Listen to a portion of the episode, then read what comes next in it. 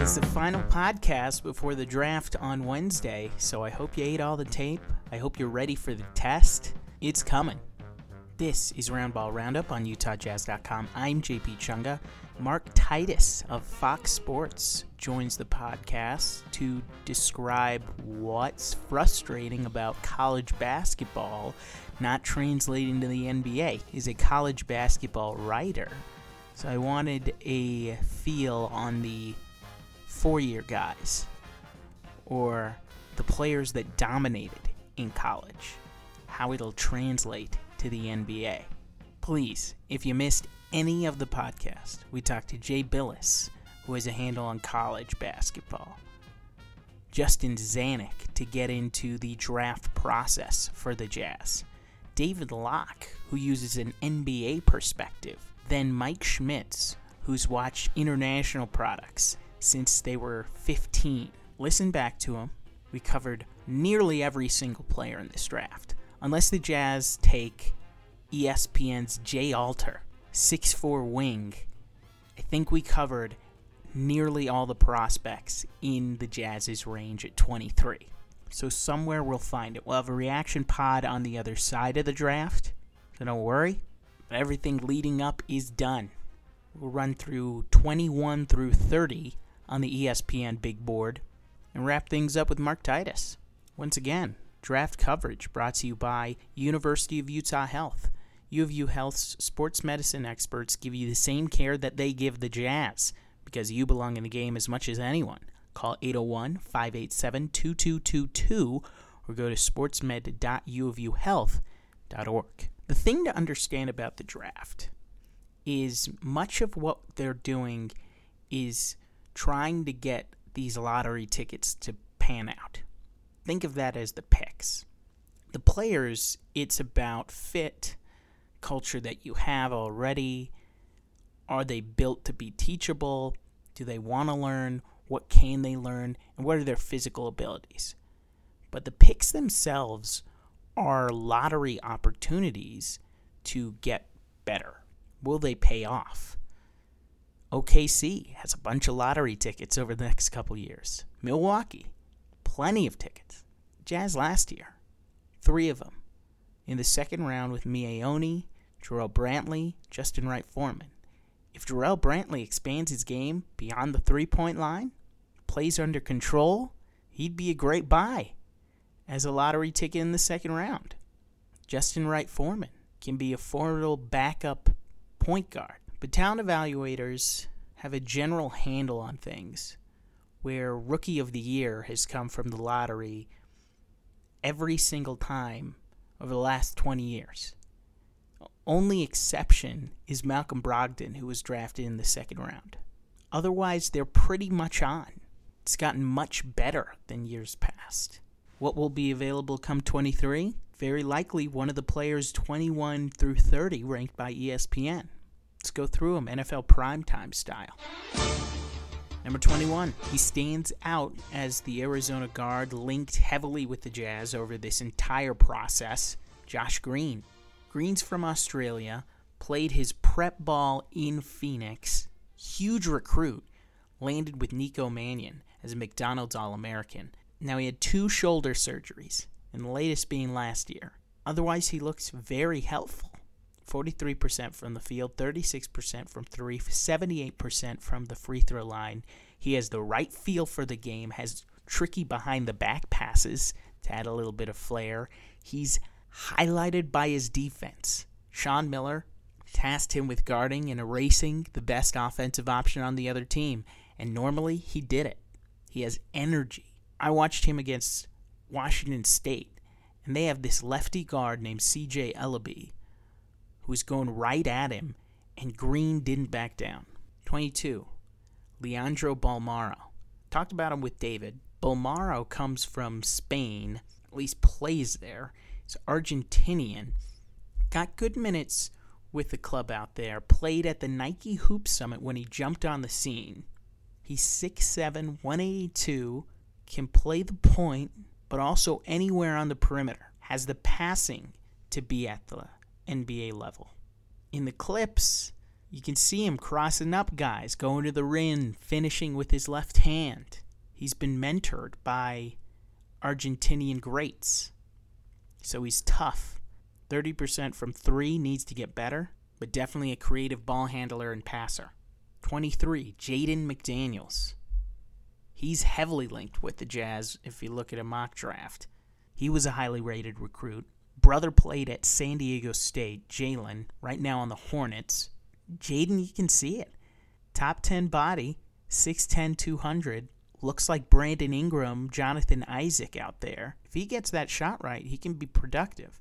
More of a long term prospect. When you watch the games, Washington wasn't fantastic. And in the games, you would see him make mistakes. Foul prone and not the best decisions. Led the Pac 12 in turnovers and fouls. Not the best combination to be tops in a league. But McDaniels, as a recruit and as a prep player, had all the inkling. And fitting into a system like a 2 3 zone can be difficult on a young player. He's a freshman coming out. Number 24, Théo Maledon. Talked about him with Mike Schmitz. He played with the senior French team. And he split time with point guards, but he made little to no mistakes takes pride on his defense, is a catch and shoot player, shot 36% from three, 79% from the free throw line, a little bit of a taller point at 6'5. The thing that's bright about him is the Team France general manager mentioned how mature he is. He acts like a 30 year old. That maturity will serve him well if he's playing at the G League, which half of last year's draft picks did. So Maledon has been playing in the French top flight since 16, has that maturity of a pro player. 25, Nico Mannion.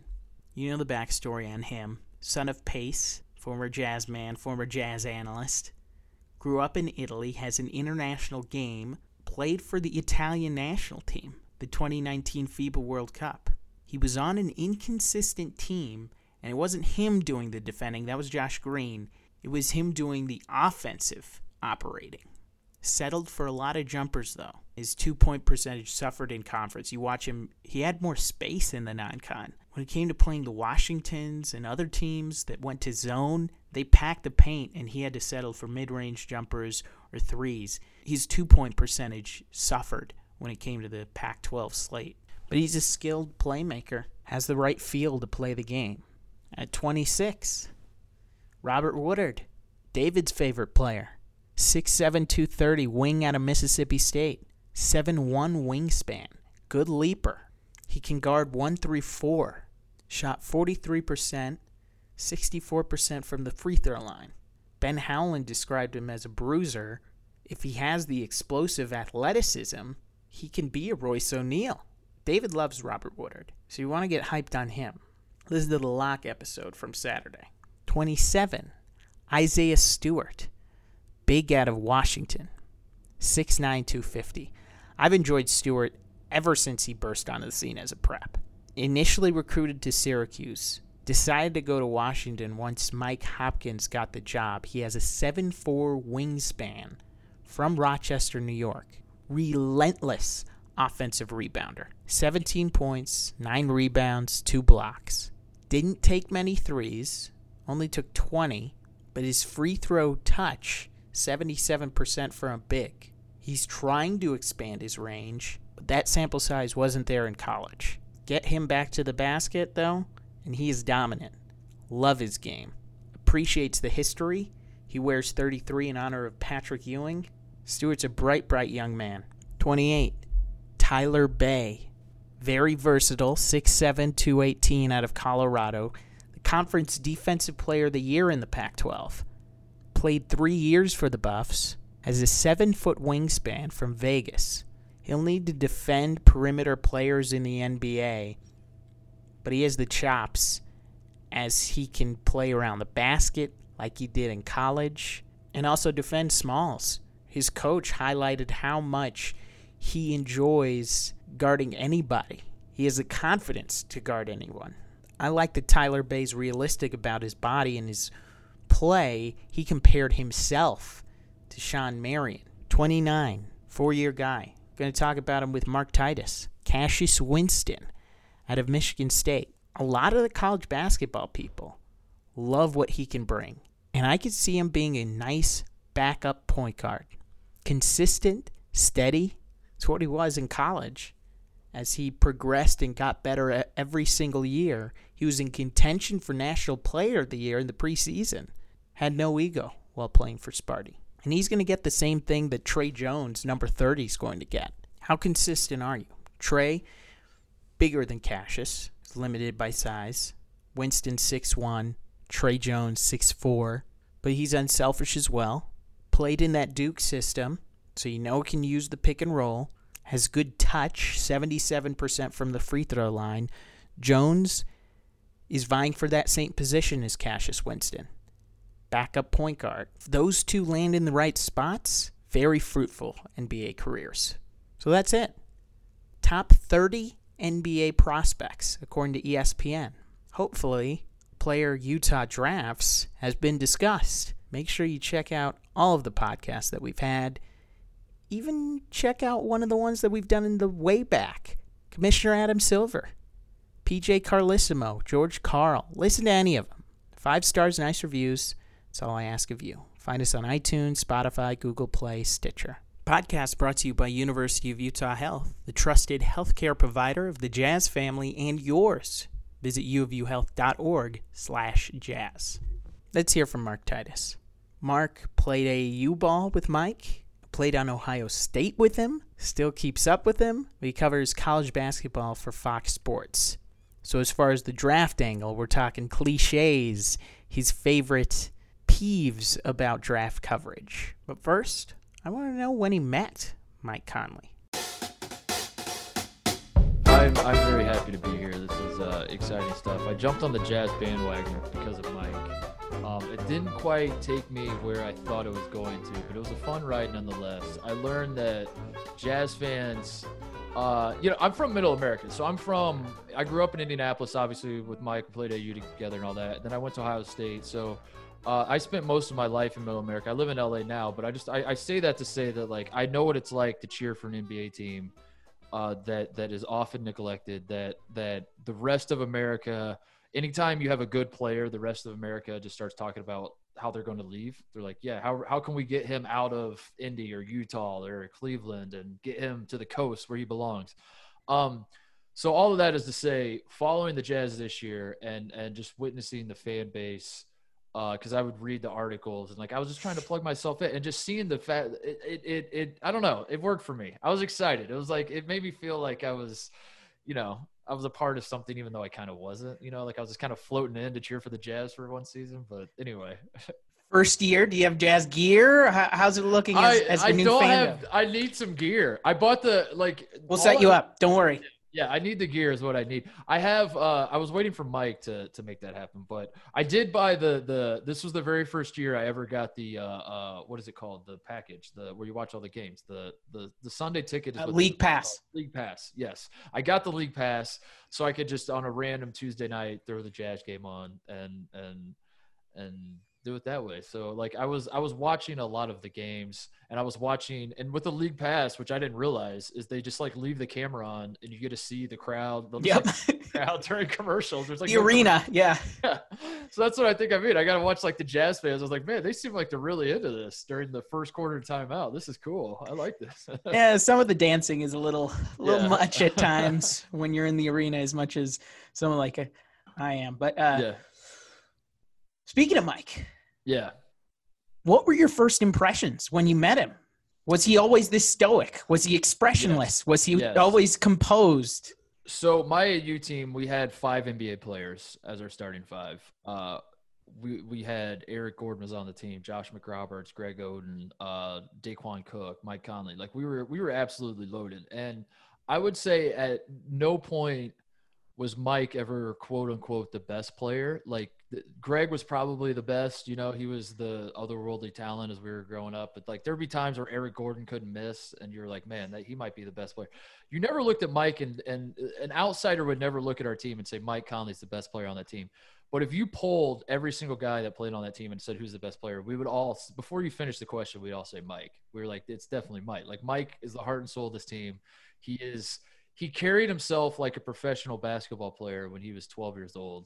Uh, I've never seen any like I've never met any anybody like him. He, yeah, that's that's always been Mike. It's it's it's unbelievable. Like the guy, like just being around him, he makes you happier because like it feels like adversity just bounces off of him. Like just the way he handles life, he's just always stoic and in a good mood, as you said, stoic and and just um, so when you you feel that when you're around them, you're just like, man, everything's gonna be okay because Mike Conley is here, and uh, I don't know, I, I, I love the guy.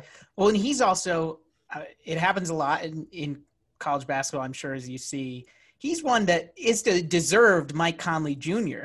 Senior yeah. was a hell of an athlete in his own right. Yeah. Uh, you mentioned he was coaching that team, but what were those practices even like? He was he was a, an incredible athlete. I remember at the time I didn't think it was that big of a deal because I was too young to know the difference. But I remember he used to like after we would go to get done with practice, we'd all uh, just screw around and and just try to dunk basically. Like when we were in like eighth grade and we're throwing the ball off the rim, off the backboard and catching it and dunking it and whatever. Um, and I remember Mike Senior would would often join us, and he's like double pumping and, and dunking and all that. And I and at the time, like I knew he, you know, I'd been to their house and I'd seen his gold medal for for triple jump and all that. So like I wasn't really that impressed at the time because I was like, yeah, the guy's an Olympic athlete; he should be able to do this. And only as I've gotten older have I looked back and been like, he was in his 40s doing like what?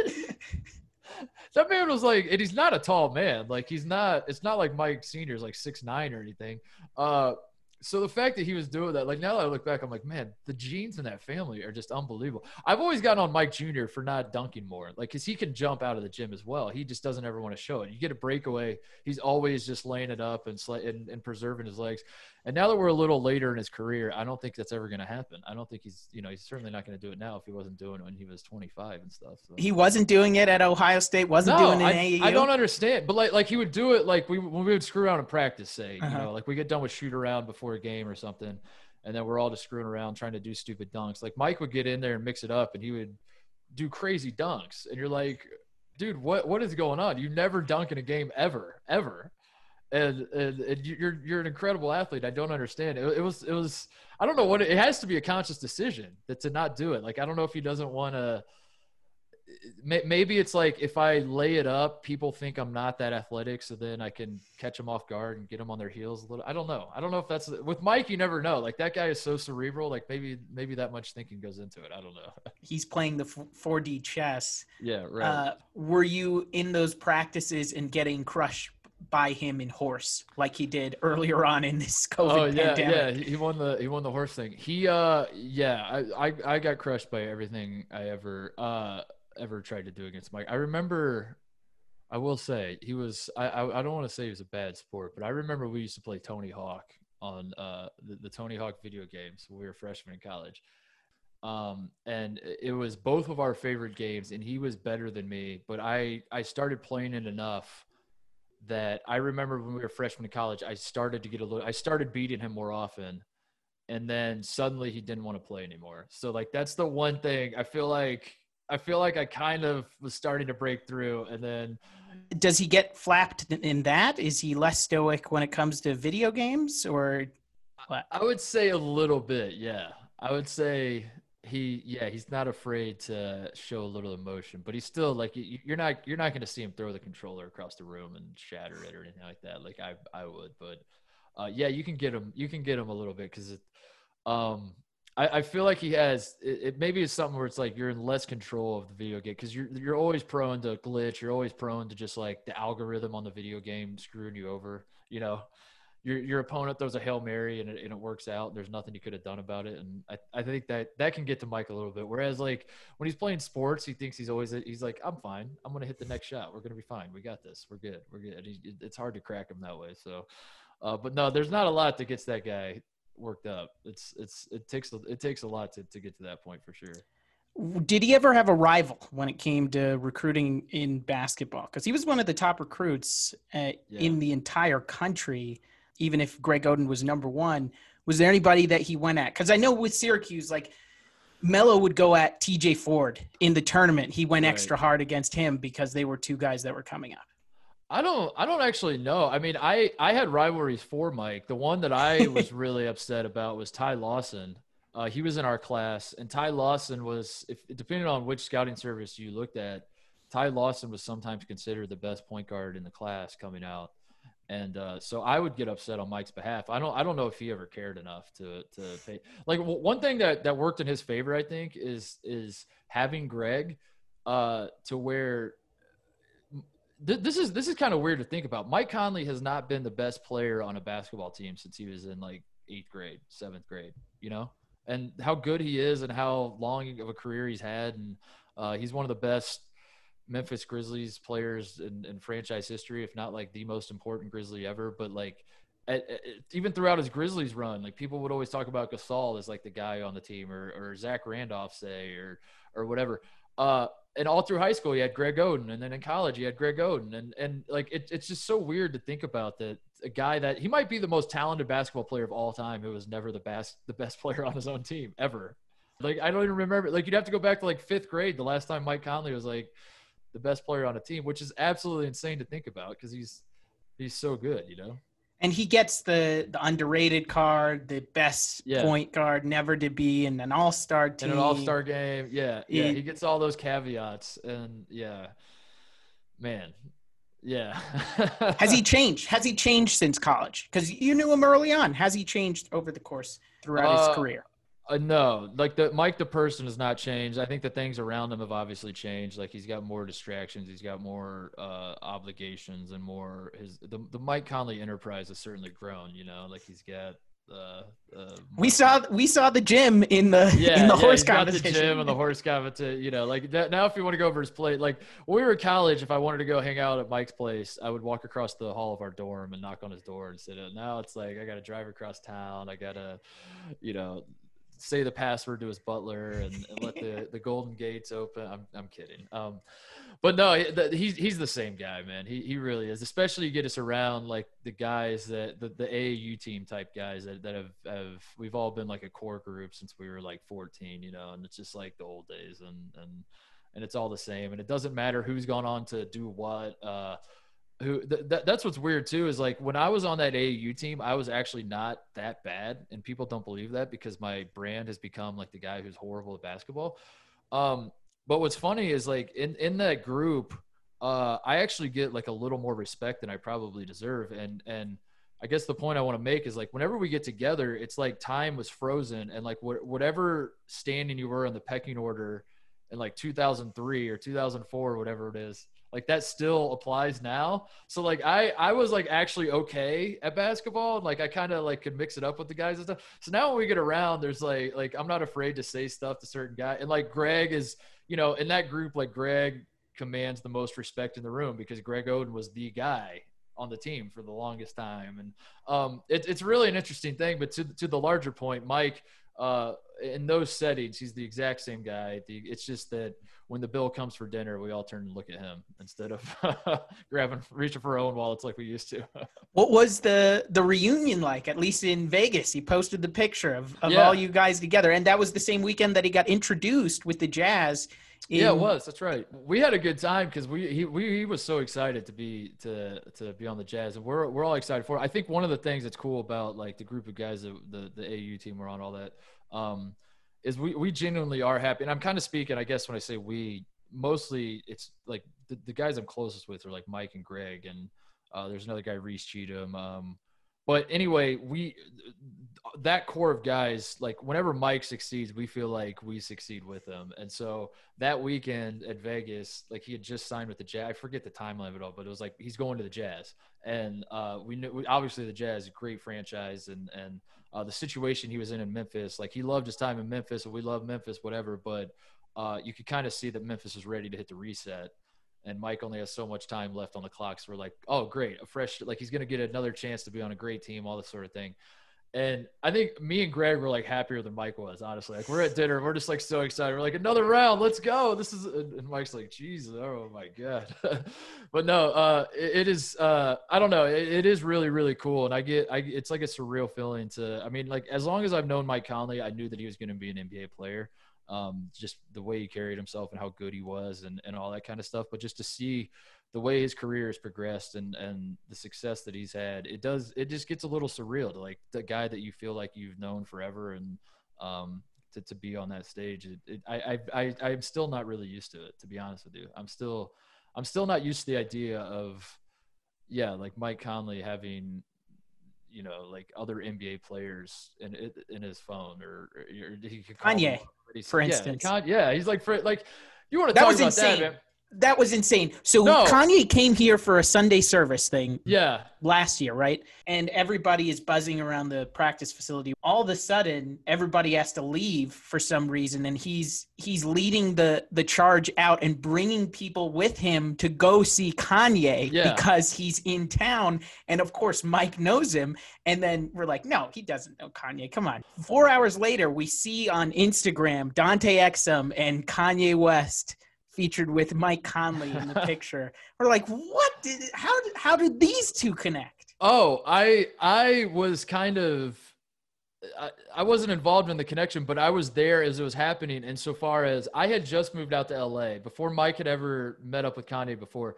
I I had just moved out to LA, and uh, would he have still been on the Grizzlies at this time? Of course, I think so. Of course, yeah. So um, I, I, look at the schedule and I see that the Grizzlies are coming to town, and I I am uh, I am never a guy that hits anyone up for tickets or anything like that. So like my approach when I text Mike is not like, hey man, could I get a couple tickets when you guys play the Lakers or anything? It was more of, hey, I noticed you play the Lakers and then you play the Clippers like three days later. I assume you guys are just staying in LA for the whole time.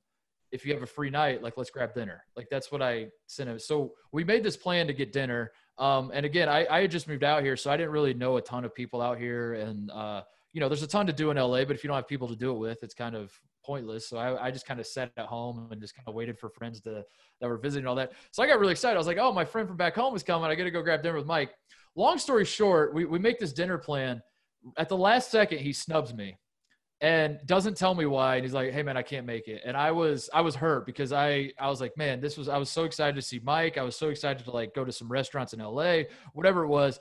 Uh, he snubbed me and I, I was little and i was like man are we not friends and whatever. I'm, I'm playing over all the scenarios in my head. Fast forward the next day uh, they're playing the Lakers, and Mike is warming up, and I'm seeing like uh, people tweeting out highlights of Mike Conley dapping up Kanye on the sidelines and all that. And then the the the the the trip commences. Mike reaches out to me. He's like, "Yo, sorry about the other day." So what happened was, is Kanye got a hold of me and wanted to go to dinner, and I basically I got snubbed for Kanye, and uh, I wasn't mad about it at all. I was like, "Oh my god!" So I wanted to get the story, and my understanding of the story is that I don't even think Mike. Um, maybe he does now, but I still don't think it's entirely clear how it happened. Other than Kanye was just watching basketball and like paying attention to Mike and was just like, that's a guy I feel like I would vibe with. I want to meet him. So like he somehow just like got his number and called him and was just like, we should go to dinner, Mike. And that was it. Like I feel like that's the story. And, uh, wow. Because uh, when, when I was talking to Mike about it, I was like, how did this happen? He's like, I have no idea. Like Kanye West just texted me. He's like, I have no idea. So when I came to LA, I was like, I guess I'm going to dinner with Kanye. That was that was it. So uh, anyway, the first time that they had like got together and that friendship, that unlikely partnership kind of started going. Uh, what what they don't tell you in that story is that I was home alone, just sitting there waiting for Mike to call me to go to dinner, and I was I was snubbed. but it's okay. I Only by Kanye. Done the same. Yeah. yeah. I would have done the same thing. If the roles were reversed, I'm 100% snubbing Mike to go hang out with Kanye. wow. Yeah. I, he, he is the most shoe head on the team. He has great shoes yeah. every single time that he walks through the facility. Every time it's different it makes sense that they might. I think that is it. I think connect. Mike has a good fashion sense, and I think Kanye just like picked up on it. And and yeah, I mean, I don't I don't blame him. Like yeah, Mike Mike is a dude that uh he vibes well with anyone. So if, if that was it, if Kanye just had a good sense that he would vibe with Mike, he he was probably correct because Mike gets along with anyone. And and yeah, so uh anyway, yeah, it, it is it is funny. And Greg Greg and I have definitely talked about it a lot. Like this is absolutely insane that that it's come to this. But yeah, like like like we were talking about earlier, like that sort of stuff, I will never get used to. Like as you step away from it, you're like, yeah, that makes total sense that Mike Um, maybe not a guy like Kanye, but like the idea that Mike would be, you know, mixing it up, grabbing dinner, whatever, with with entertainers and rappers and this and that. It shouldn't be that surprising, but for me, I've, I am still not used to it. The idea that that actual famous people know who my buddy is that I've known since we were, you know, 13 years old or whatever. So, last one on Mike, and then then we'll move on to the draft. Uh, is there a second place for person that he knows that you might be a little jealous, or you might mm. be hmm. fine if he were to snub you on a on a dinner? Uh. You know the one that I'm jealous of is maybe Jason Day. Um, oh wow, golfer. So Jason Day, uh, he's uh, a great. He golfs all the time, Mike. Yeah, Mike's a big golfer. Uh, he's got he basically is is a member at every course in Columbus because he lives in Columbus, Ohio during the off season. Um, and so that's basically what he does is all see all off season he's working out in the morning or golfing in the morning and working out at whatever it is, whatever the schedule is. He golfs and works out. That's it. That's all he does. Uh, but I remember I was playing this really nice course with him one time. He every so often when I was living in Ohio, he would invite me every so often to go to go play with them on these private courses that I could never in a million years get on. But like because I know Mike, I'd, I'd get on. And we played at this one, and we go into the clubhouse and we go up to the locker, and Mike's like changing his shoes by his locker and everything. And the two lockers that are that he's in between, on his left it says Urban Meyer, and on the right it says Jason Day. And I was just sitting there like, this is your life, huh? Like you just golf with these guys. Uh, so anyway, he, he golfs with Jason Day every so often because Jason Day's wife is actually from Columbus, and Jason Day lives in Columbus, Ohio. So um, that is the one I'm most jealous of because Mike's golf game. I mean, he probably would have got better anyway, but like now he has access to guys that could like actually golf, and I just know he's out there getting all these tips and like you know, like his golf experience. Again, that's another thing. Like I remember we were golfing when we were in high school and, and in college, and uh, his, his, we were about as good as I was like as good as he was, and now the guy's like he took off. Now the guy's unbelievable. Yeah, he's almost a scratch golfer, and I'm just like, this is ridiculous. Is there anything you're not good at, Mike? but yeah, Jason Day might be the answer because that would be my golf game. I can only imagine if I golf with Jason Day all the time, how much better I would get. That's been my new quarantine hobby is golfing. Oh, really? First time ever. First time ever. I went like three months ago, and all of a sudden I've gotten the the itch for for it, and now I I am nowhere it's, near it's, uh, yeah. being satisfied with my golf game. Yeah, and you never will be. I think that's the thing. Like if if anyone says that if if you're asked the question, "Are you good at golf?" and and someone answers yes, that person's a psychopath. I don't care who it is. If, if Tiger, like if you ask Tiger, like, "Are you a good golfer?" He, and I feel like he'd be like, eh, you know, I'm not, I'm not bad, but like I, I have days. To work on. Yeah, I have days where I'm all right. Like anybody who's like, yes, I'm awesome at golf. You're like, all right, you're you're giving me some serial killer vibes because like no one ever would say that. No one would ever. yeah. That's too much confidence in, in yeah, that's way too much. Yeah, or you're misreading what what the reality is. Like I don't know, but yeah, um, I don't know. It's a fun hobby, but at the same time frustrating as well. So anyway, let's look at the draft because mm-hmm. you you are huge into college basketball your podcast, Titus and Tate on Fox Sports. Before that, you were at the mm-hmm. Ringer covering college basketball. Why, for someone like myself who also watches college basketball, why isn't Obi Toppin like the number one pick? You're he was amazing me, in college You're basketball last year. Because he's because he's hit puberty, and that's the thing with the NBA is like once you've hit puberty, you're damaged goods, and they don't want to draft you, and they're like, get him out of here. They want to draft kids that are 12 years old and uh, no, it, it really is weird because that, that is like the biggest change in the draft. And, and as more time passes, that becomes harder for me because, uh, I am a college basketball. I will watch the NBA, but I watch it as a fan. I try not to like analyze the NBA. I try to just turn my brain off and just watch because uh, if you if you have to like break stuff down, it just becomes exhausting. But college is my forte. I like break down college basketball, and for the longest time, the guys who were the best college basketball players were the guys who would get drafted first. You're like, yeah, well, I watched that guy play college. Yep. He's awesome. I want him on my NBA team. That has completely changed, and it changes more and more. I mean, this year you look at like mock drafts, and who knows what's going to happen on draft night. This seems like a draft that could get pretty weird pretty quickly. Um, but if you look at the mock drafts, a lot of the guys near the top are guys who frankly were irrelevant to college basketball, which isn't to say they were bad. It's just that they were on bad teams or like maybe you have a guy like James Wiseman who only played three games. You, have a guy like LaMelo Ball who literally didn't even play college basketball. Um, and that has been very, very strange because I'm with you. Like I, it, if you would have asked me in March, like who should go number one in the draft, I'm like probably Obi Toppin, like the guy that's just like every time he steps on a court destroys everybody. Uh, but then like the, the people who are in the know are like, well, his arms are two inches shorter than what we want them to be, and you know, and he's got he's got ten thousand minutes on his body. We're looking for a guy with like seven thousand to, you know, eight thousand five hundred. That's the sweet spot of of the right balance of experience, but also like his he's not worn down too much. Like what?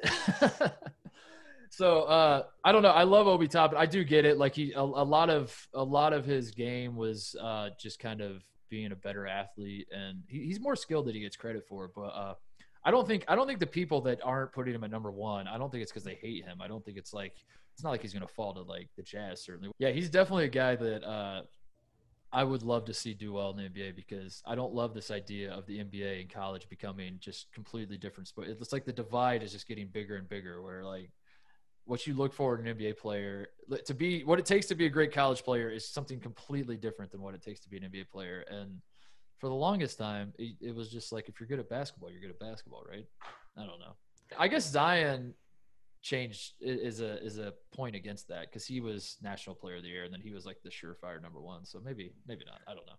Maybe but, this year. I mean, the history of it, you have guys who who are out of nowhere jumping up the the boards. Anthony Bennett, I don't think anybody knew yeah, right. was going to be number one, even if they watch college basketball and and actually took in some UNLV. Mm-hmm. Do you ever get annoyed by the NBA guy torpedoing in, jumping in, and uh, talking about college basketball unwatchable, terrible? Can't can't even look at it.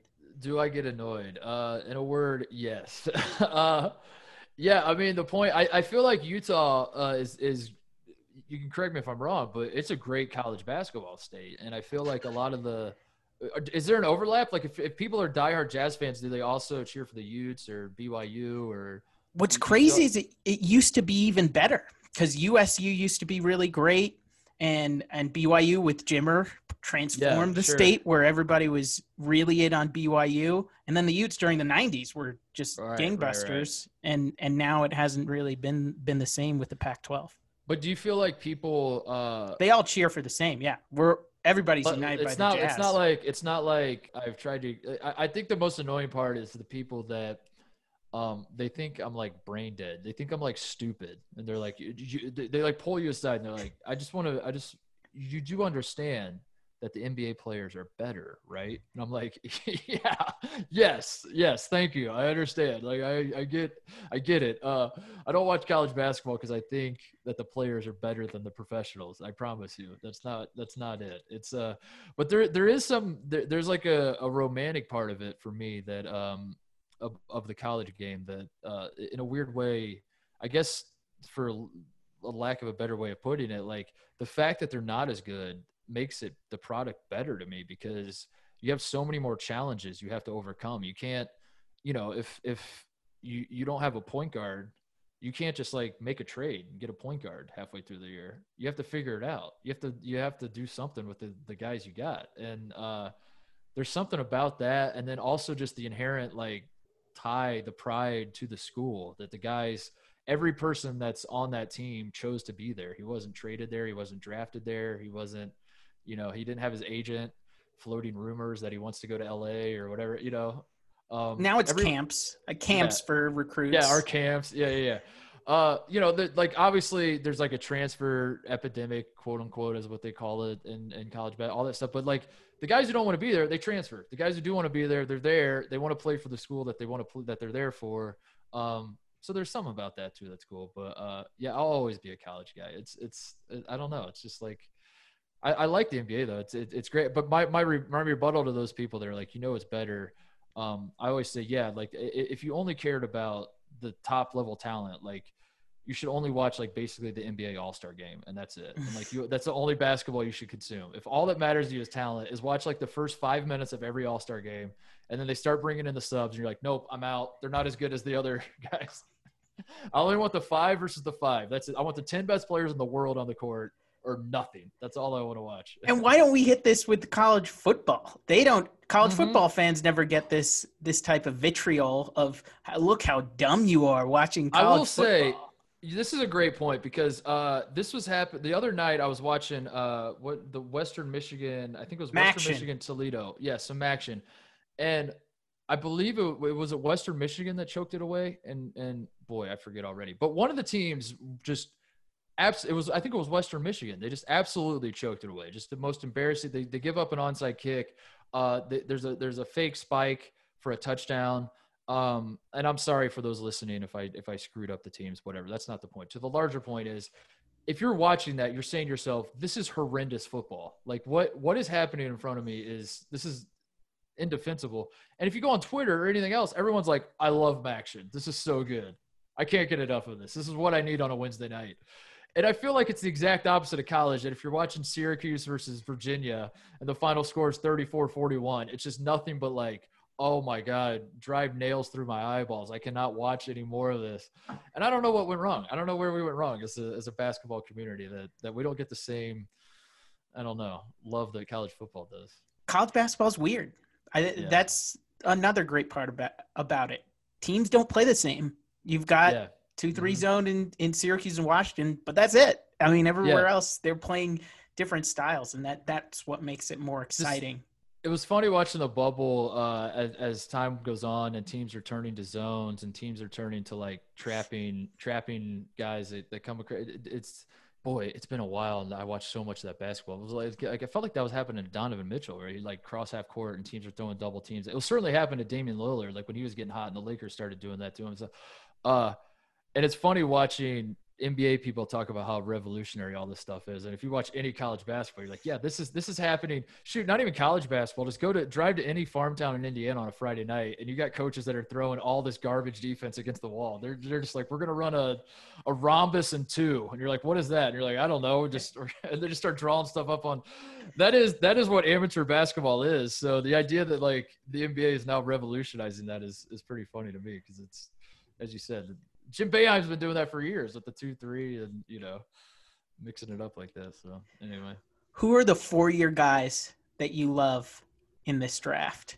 Cassius Winston jumps off the page. Cassius Winston's a good one. Killian um, Tillie from Gonzaga.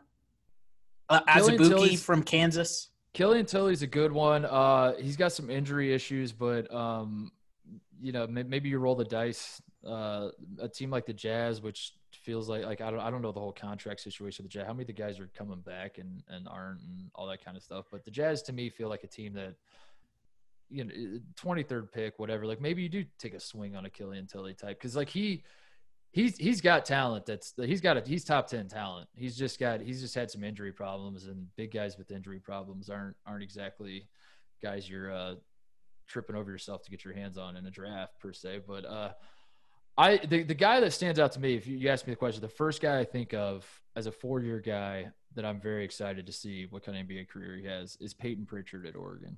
He is so good. He was so good last year. Uh, he, he feels like like the comparison he's going to get is T.J. McConnell, which I don't think T.J. McConnell is a bad player. Like for obvious reasons, he's going to get the T.J. McConnell comparison. I don't think T.J. McConnell is that bad of a player, but I I still feel like that's a little insulting to Payton Pritchard because – he he like Oregon has become a kind of a basketball powerhouse, eh, not ish on the West. Like Gonzaga, I don't know. They're working their way towards it, and Payton Pritchard's a huge reason why. Like last year, they had a very good team last year. Um, in, in terms of wins and losses and, and stuff like that. But if you actually like watched Oregon play a lot, some of their pieces like weren't that great. Like if you took Payton Pritchard off that team, I don't know how good they would have been. They, they and he he just carries it. He's so so good. He's such a steady influence. Um, I don't know. Like if uh, uh this is my way of saying, if the Jazz take Payton Pritchard, if I, I don't think he's going to go first round. I don't know how his workouts have been going, but uh, he's not a guy that's going to be a, a starting point guard in the NBA for a long time or whatever. But like that's a guy that I trust. That's a guy that like when he comes in the game, he, he he's going to win over everybody because he just he, he's so good and it's not just like like the, the mistake that people would make if you're watching him is you would think that he's only good because he hustles or like he's only good because he takes he's he's a very good basketball player who also does those things um, he can score there there were so many times at Oregon where he would just take over an offense and be like, "I just give me the ball and I'm gonna I'm just gonna like." It, there was a game against Michigan at the start of the year.